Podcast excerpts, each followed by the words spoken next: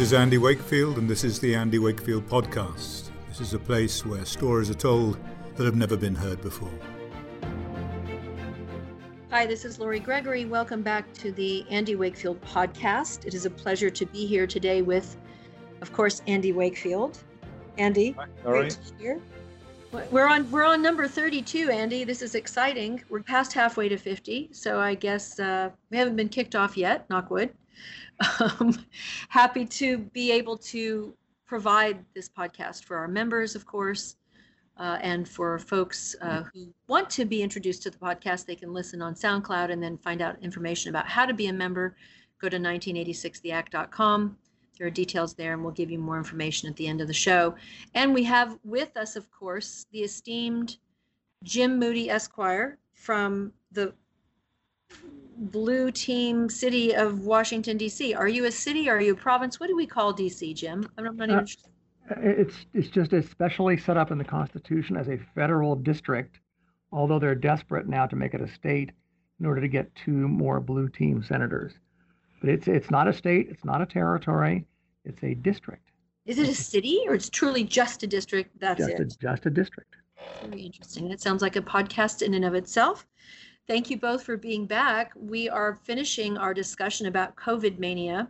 This is part two, and where we where we left off, we last spoke, we were talking about a study, a Moderna study that had come out.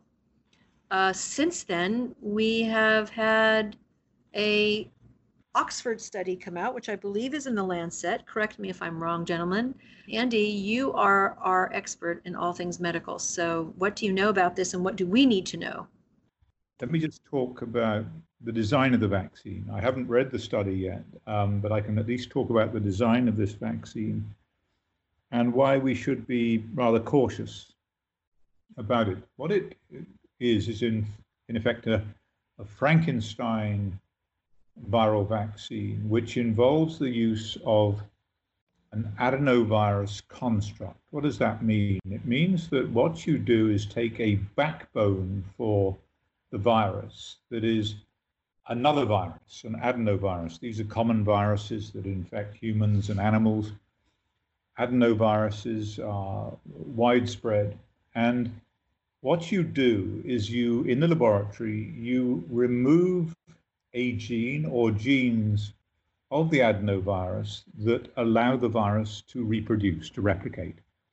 And what you therefore produce is, is called a defectively replicating version of the vaccine. And we had a little, we, we, we worked on these actually with Porton Down many years ago when looking at measles, not for uh, vaccine studies or treatment studies, but in order to produce specific antibodies, in this case against measles virus. So there you have this backbone of an adenovirus that can infect cells, but it can't multiply, apparently.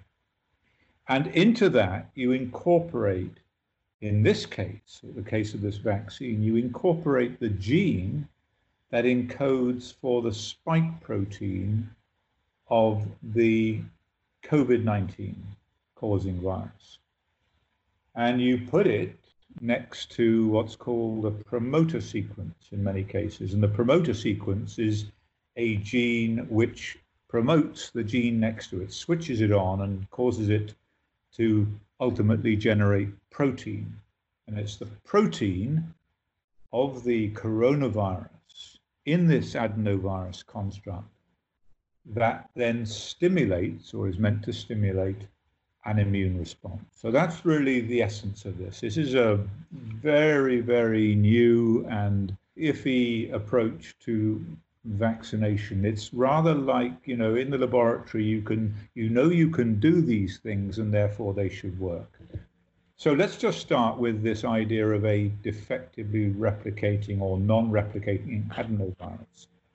The problem with that is that it's potentially misleading because if you then, if you're someone who's had that virus, the adenovirus that's defectively replicating, and you get infected with another adenovirus, a natural adenovirus, there's potentially the ability of that natural adenovirus to recover the ability of the construct, the artificial construct, to replicate. It provides that adenovirus with what it needs to replicate, either presumably through um, transfer of genes or of providing enzymes that are lacking in the defective vaccine virus that then allows it to replicate.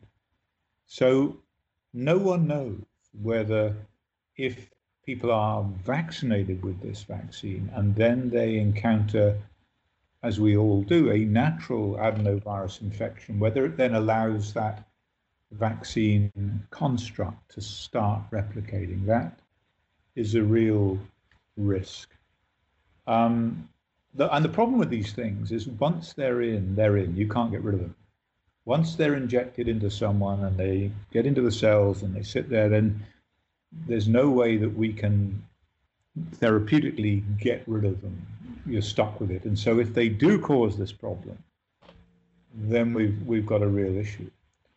Now, the you'll remember with this um, when this vaccine was used in rhesus macaque monkeys as a sort of prelude to the study that's just been reported, um, it produced antibodies. We talked about this yesterday. It produced neutralizing antibodies, and it produced a T cell response, a cellular immune response. But while it diminished the level of symptoms due to COVID 19 in these animals who had the vaccine compared to those who did not have the vaccine, the control group, what happened was they it didn't get rid of the virus so they still had virus in their nasal secretions now one of the aims of vaccinating healthy people because this virus is not going to cause problems for the vast majority of people who are exposed to it in the community that is covid-19 one of the aims is to give people this immune passport to let them get back to, to, to work. You know, you're, you've been vaccinated, so you're okay. But if you have a vaccine that doesn't do that, in other words, you may be protected to an extent, but the virus can still replicate and you can still spread it even if you've been vaccinated. And that's what the rhesus macaque study showed. Then that raison d'etre is gone. It doesn't have any value because those people who've been vaccinated can still carry and spread the virus and give it potentially to people who are not immune. So it seems to undermine, at least so far, one of the major reasons for this push for mass vaccination. And of course, the other thing that we're concerned about which will only emerge in time, is what happens to these people who have been vaccinated when receive uh, when they are exposed to the natural or wild type of coronavirus infection because are they then going to get this immune enhancement syndrome where they overreact they have a cytokine storm they develop terrible problems as a consequence of the of the being exposed to the vaccine and then to the natural virus. And so there are many, many unanswered questions that still make this um, very concerning. So uh, whatever this study shows, it's not going to have addressed those specific issues so far. So, and of course, it's not. It's certainly ethically challenging, uh, even unethical, to give people in monkeys in laboratories, well, they can justify giving them, re-exposing them to the coronavirus. But can you expose, re-expose humans knowingly to the coronavirus after they've been vaccinated with the real risk that they may have this severe adverse reaction? There's a there's a challenge. I'm sure there are many vaccinologists who wouldn't think twice about it, but um, it, it's a real concern.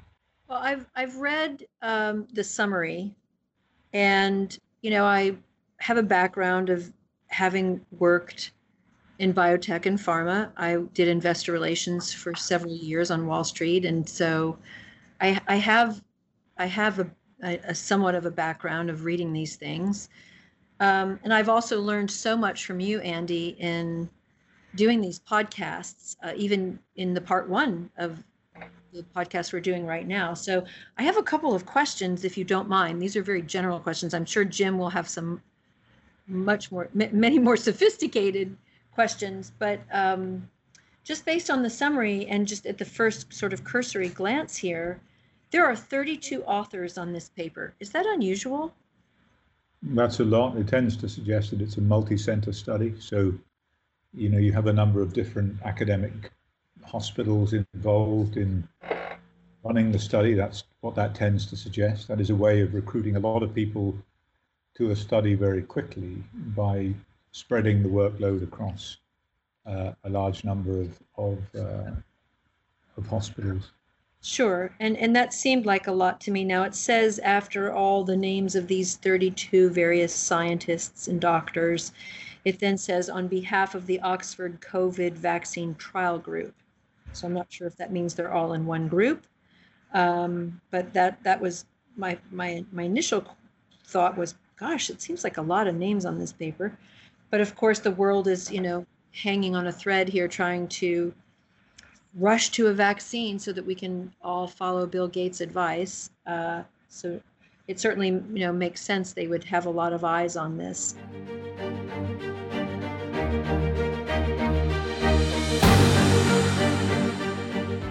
You've been listening to the Andy Wakefield podcast. To continue the conversation, go to 1986theact.com slash membership, where for $5 a month you can subscribe and access the Andy Wakefield podcast in its entirety and much more.